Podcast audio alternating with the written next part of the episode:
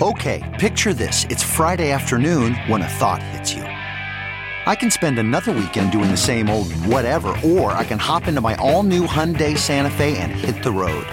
With available HTRAC, all wheel drive, and three row seating, my whole family can head deep into the wild. Conquer the weekend in the all new Hyundai Santa Fe. Visit HyundaiUSA.com or call 562 for more details. Hyundai, there's joy in every journey. Welcome to the Techmeme Ride Home from Monday, November 5th, 2018. I'm Brian McCullough. Today, has Amazon decided on the location of its new HQ? What do people think of the new iPad Pros? Why are recently IPO tech companies hoarding cash? And why you might want to think twice about taking a selfie in the voting booth tomorrow. Here's what you missed today in the world of tech. Over the weekend, there was some serious chatter that Amazon was in heated late stage talks with several cities still in the running for its so called HQ2, the new headquarters. It's been shopping around to various municipalities for a while now. According to various outlets, various sources, those still in the running include Dallas and New York City, though other contenders such as Atlanta, Denver, and Toronto have, quote, cooled. A lot of the chatter, at least on Saturday, surrounded Crystal City, Virginia, which is outside of Washington, D.C., where Jeff Bezos has a house and where, of course, his Washington Post newspaper is based. According to the journal, quote, negotiations with the top candidates are likely in slightly different phases, according to the knowledgeable people. In Northern Virginia, Amazon is negotiating with government officials on incentives, while it's also talking with JBG Smith Properties, a publicly traded real estate investment trust, about the Crystal City real estate it owns, according to people familiar with the matter. Part of the negotiations involve nailing down the investment targets Amazon would have to meet to qualify for incentives, one of the people said, end quote. The journal says that even if a city loses out on this Amazon headquarters sweepstakes, it might still be in the running as a potential home for smaller operations. But back to those Crystal City rumors. They prompted a tweet on Saturday from Mike Grella, Amazon's director of economic development, who said, quote, Memo to the genius leaking info about Crystal City, Virginia as hashtag HQ2 selection. You're not doing Crystal City, Virginia any favors. And stop treating the NDA you signed like a used napkin. End quote. To which Jay Hancock tweeted, this Amazon executive is absolutely right. Virginia voters and taxpayers who are financing what will probably be a multi billion dollar giveaway to his company should know as little as possible about the deal until it's too late to do anything about it. End quote.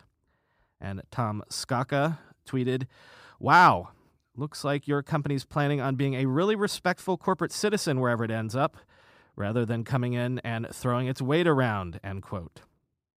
Coincidentally, Jeff Bezos was in New York City on Thursday to speak at a conference where he said this about the HQ2 sweepstakes. Quote, ultimately, the decision will be made with intuition after gathering and studying a lot of data. For a decision like that, as far as I know, the best way to make it is you collect as much data as you can, you immerse yourself in that data, but then you make the decision with your heart, end quote.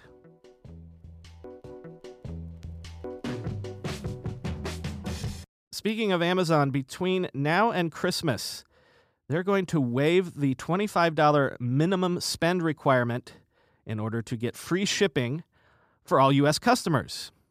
It's worth noting that Target recently announced free two day shipping on certain items with no minimum purchase required until Christmas, and Walmart just offered free shipping with a minimum spend of $35. So Amazon is seemingly aggressively rising to the moves the competition is making. I didn't know this since I've been a Prime subscriber for many years now, but Amazon has actually been fiddling with the free shipping threshold for quite some time. Quoting from VentureBeat, away from Prime memberships, the e commerce giant has dabbled with various minimum spend thresholds over the years in terms of how consumers can qualify for free shipping. The figure was previously pegged at $25, but in 2013, Amazon raised it to $35 before bumping it up to $49 in 2016 and then dropping it back to $35 the following year. Three months later, in May 2017, Amazon cut the minimum spend threshold back down to $25, where it remains today. End quote. What's for sure is that aside from matching the moves of their competitors, Amazon no doubt sees this move as a convenient way to market Prime memberships to more people. See how great it was to get your package shipped free in only two days? Can I interest you in this shiny membership program I've got over here? The iPad Pro review embargo broke early this morning, and as usual, I'll give you a sampling of what everyone had to say. But really, I think the general consensus can be summed up by Nilay Patel's couple of graphs from his review in The Verge. Nilay says he would love to use all the power that's inherent in these new iPad Pros. He'd love to finally and definitively use it as a laptop replacement. However, limitations keep popping up for the device, for the operating system, for the peripheral strategy, and frankly, there's no longer any good reason for that. Quote, Apple seems to want it both ways with the iPad Pro.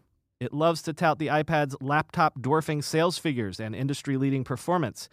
But when pushed on the iPad's limitations, the company insists that the iPad is still an ongoing attempt to build the future of computing, not a laptop replacement.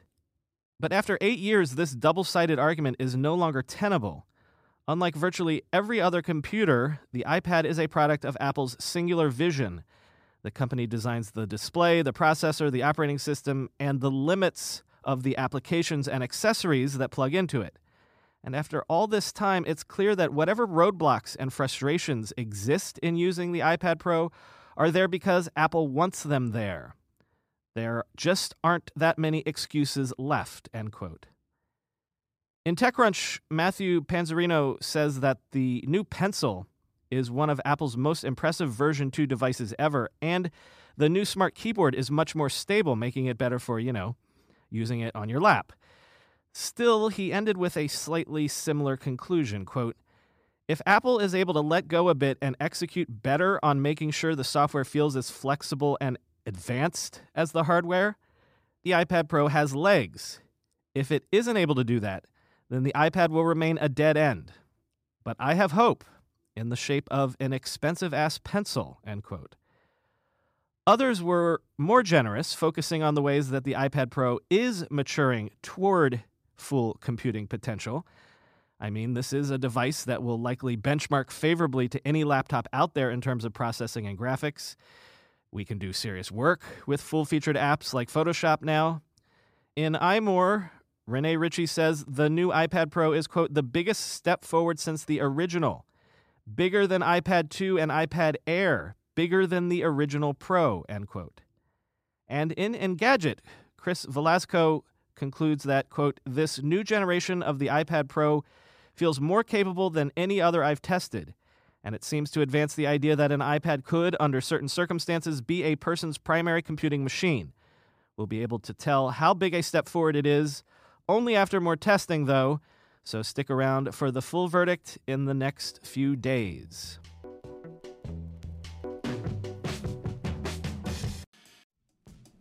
Whether you're selling a little or a lot, Shopify helps you do your thing, however you ka-ching. As you know, I still run the first company I ever founded 25 years ago entirely on Shopify these days.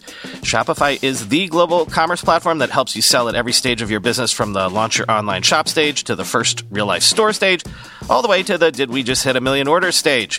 Shopify is there to help you grow the whole way, whether you're selling scented soap or offering outdoor outfits. Shopify helps you sell everywhere from their all in one e commerce platform to their in person POS system, wherever and whatever you're selling. Shopify's got you covered. Shopify helps you turn browsers into buyers with the internet's best converting checkout, 36% better on average compared to other leading commerce platforms. And sell more with less effort thanks to Shopify Magic, your AI powered all star. What I love about Shopify is that you can take any business to the next level, even 25 year old ones, but especially 25 day old ones. Sign up for a $1 per month trial period at shopify.com slash ride, all lowercase. Go to shopify.com slash ride now to grow your business no matter what stage you're in. Shopify.com slash ride. Love, love, love Yahoo Finance. Use it every day to research companies we talk about on the show. Heck, I used it constantly when I was writing the book to look at the historical performance of dot .com companies. But when I'm working on my own portfolio, it's also the autocomplete in my browser, yahoofinance.com. They are the number one finance destination producing a holistic look at the financial news cycle, including breaking news, original editorial perspectives, analyst ratings, independent research, customizable charts, and so much more. And when you use it for your personal investing tool, like I do, you can securely link your brokerage accounts to it for a unified view of your wealth, including 401k and other investments. A comprehensive perspective is what sets apart great investors, and it's how Yahoo Finance ensures you have the insight to look at your wealth in its entirety. When it comes to your financial future, you think you've done it all, you've saved, you've researched, you've invested all that you can. Now, you need to take those investments to the next level by using what every financial great uses Yahoo Finance. Think of it as an observability dashboard, but for your finances. With a community of over 90 million users each month, their real strength is helping you on your way to financial success. For comprehensive financial news and analysis, visit the brand behind every great investor, yahoofinance.com. The number one financial destination, yahoofinance.com. That's yahoofinance.com. And interestingly, they will likely go with Intel's 8161 5G modem chip. I say that this is interesting because lots of sources have been telling us lately that Apple is not exactly pleased with Intel at the moment for a variety of reasons. But, quoting Fast Company here, our source says Apple's current issues with Intel are not serious enough to cause Apple to reopen conversations with Qualcomm about supplying 5G modems. Apple has held conversations with another chip maker, MediaTek, about potentially supplying 5G modem chips, but our sources believe that is a distant plan B, end quote. So, a couple things to note. This year's lineup of iPhones is the first to use Intel modems exclusively, and I guess Apple might have problems with Intel, but they really, really seem to have problems with Qualcomm. The blog Digits to Dollars has a really interesting analysis up looking at what it takes to design your own custom silicon in house, as, of course, famously Apple does. Lots of companies are moving towards designing their own chips in house because lately the costs have come down so far that to do so, as the piece notes, can be hugely profitable if you can afford the upfront costs and, crucially, if you have enough volume to make the numbers work out. Quote, chip gross margins for high value digital products are in the range of 70% plus or minus. That means for a $100 chip, $70 is captured by the vendor. By moving to in house designs, customers can recapture that amount. But to cover the OPEX, it would require the in house design team to replace around 71 million in parts that they would have to otherwise purchase from a merchant vendor 50 million equating to 70% in his calculations. Going back to that $100 part, a customer designing their own chip would need to consume 700,000 units to break even on the design investment. By comparison, if the design team is 500 people and license fees are double, that works out to 2 million units to break even on the investment. Based on this math, this looks like a good move for many companies. Apple's design team is probably massive, thousands of people as their A series of applications processor is an immensely complicated and impressive chip. But they ship 100 million plus iPhones a year, so the economics are very compelling. And we have not even factored in the competitive advantage they are building with that chip or the synergies with other parts of their business. Hint by this math, replacing Intel in the Mac computers looks very appealing economically, end quote. Amazon, among others, is apparently designing its own line of chips for its Alexa devices, but then it could also use those chips in its AWS hardware as well. So, between the last segment and this one, it seems like Intel continues to be a company caught in the middle these days.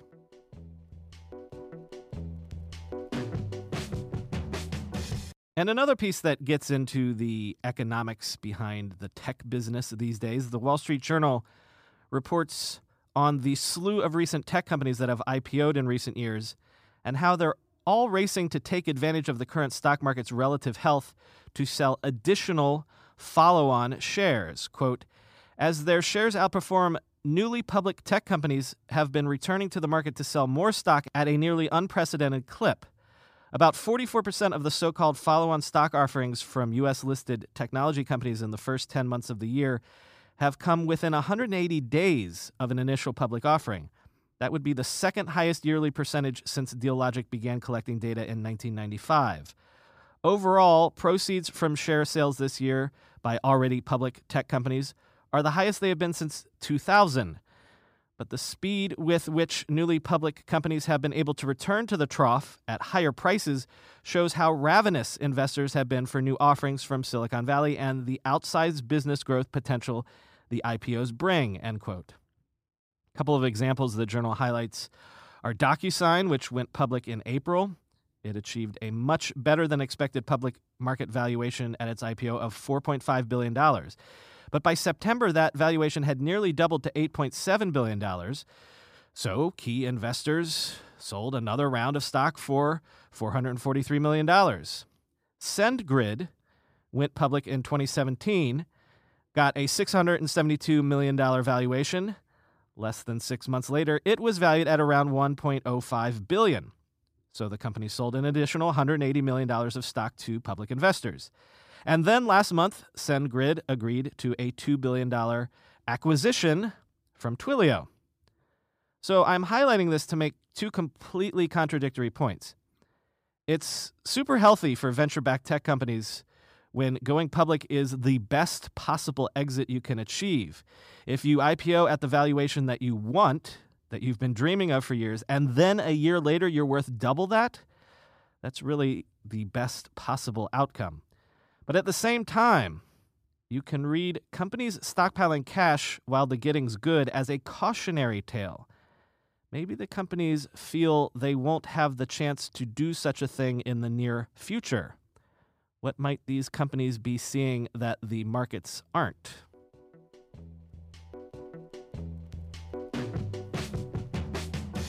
Finally, today, as I'm sure even our non US listeners are aware, here in the States, we have a big election coming up tomorrow. So, a couple of stories related to that to end today with. First, you might have been hearing lately about these two apps. Uh, one is called Vote With Me, and the other is Outvote. They're designed to prod your friends and family to get out and vote, social network style. But they do that by letting you look up your friends on public voting records. So you can see how many of your friends are say, registered Republicans or Democrats or neither, and how recently they voted or didn't. Then you're encouraged to text them to vote tomorrow. So this is introducing a weird new dynamic wherein I could find out, say, that my dentist hasn't voted since 2018. And who would feel comfortable being inadvertently outed for their party affiliation by friends or family who might not otherwise know? Quote, I don't want this to come off like we're shaming our friends into voting, Naseem Makiya, the chief executive of Outvote, told the New York Times. I think a lot of people might vote just because they're frankly worried that their friends will find out they didn't, end quote. Yeah, I want everyone to vote too, but is that really the best way to motivate people? Well, one way to stave off public peer pressure and shaming would be to maybe take a selfie of yourself voting tomorrow, right? Except you probably shouldn't do that in the voting booth because, as Business Insider notes, it is actually illegal to take a ballot selfie in voting booths in 27 states. In the link in the show notes, Business Insider has a helpful map showing you where taking a photo in a polling location is legal and where it could actually earn you a fine or even jail time.